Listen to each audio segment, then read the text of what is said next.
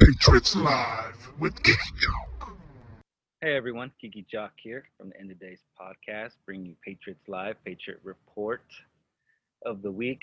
Uh, it's Thursday, so it's been enough of the week where we can gather what's going on, kind of the most important things going on the week. So I start off the show today with the Breonna Taylor case, how it's tied into the Black Lives Matter. We all know that, right? So the thing is, they're saying Breonna Taylor was killed, and it was unjust, right? And as we can see, I'm gonna share my screen for you, those of you watching on uh, on video. On the audio, I'll describe it to you guys all the same. So, as we see here,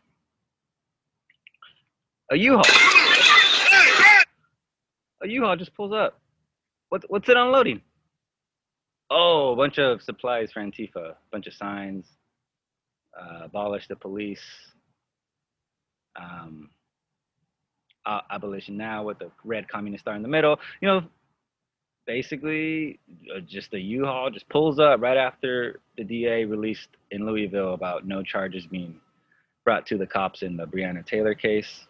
What is the Breonna Taylor case, you may ask? Really quickly, I'll go over it right now. I'm gonna bring up the report though first.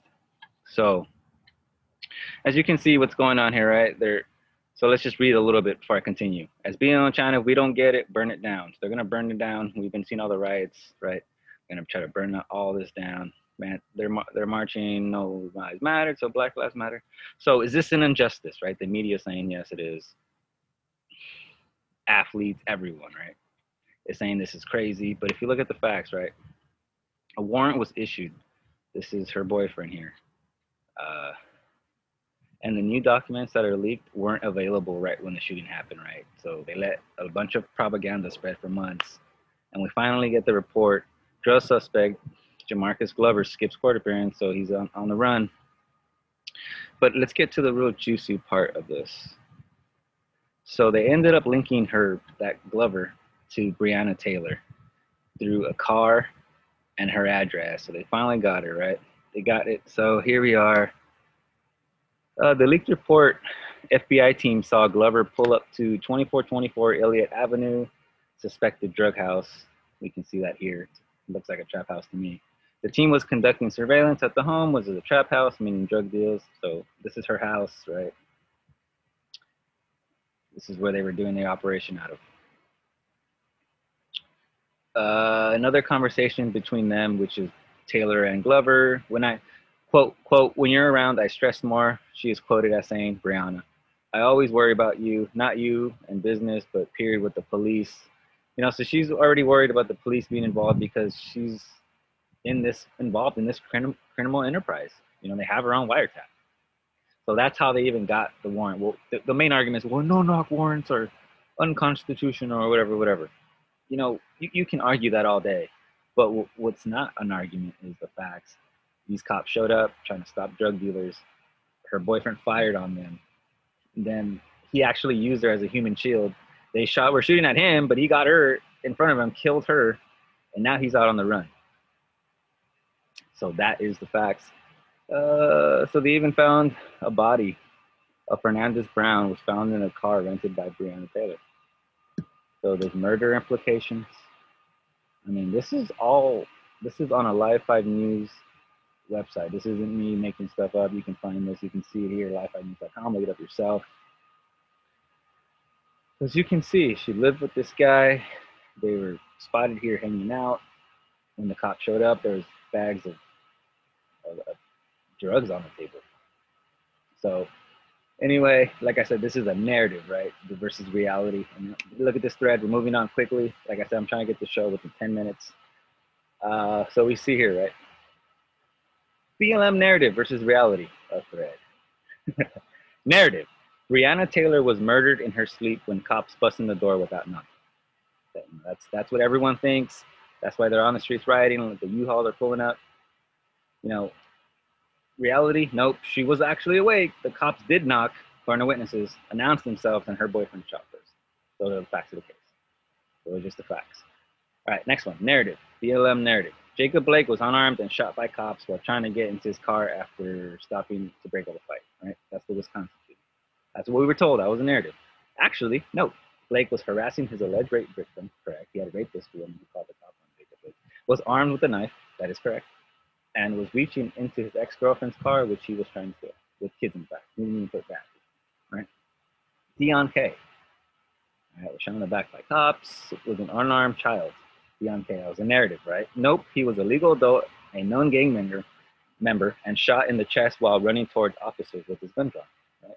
George Floyd, our buddy, our buddy George, was a law-abiding pillar of the community who was choked to death by cops for no reason, right? That is the narrative. Actually, come to find out, we get reports, we get all this, right? Floyd was a violent felon, high on lethal doses of narcotics. He died from cardiac arrest while being restrained after resisting arrest. Those are the facts.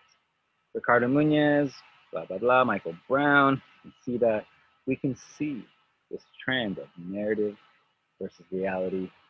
And, and it's important because these people are going to go out and murder people. There's been a cop shot Louisville last night. They're going to loot stores, innocent people, all because of falsehood. It, it, it's crazy. And to add insult to injury, this is something the media won't report. Your baby boy, Jack from Twitter. Jack Dorsey funds Bail Project linked to U-Haul providing supplies to Louisville riders. So that's what I mentioned. Make corporations great again. How about these guys are total sleazebags, totally against America. And look at this. He's funding this.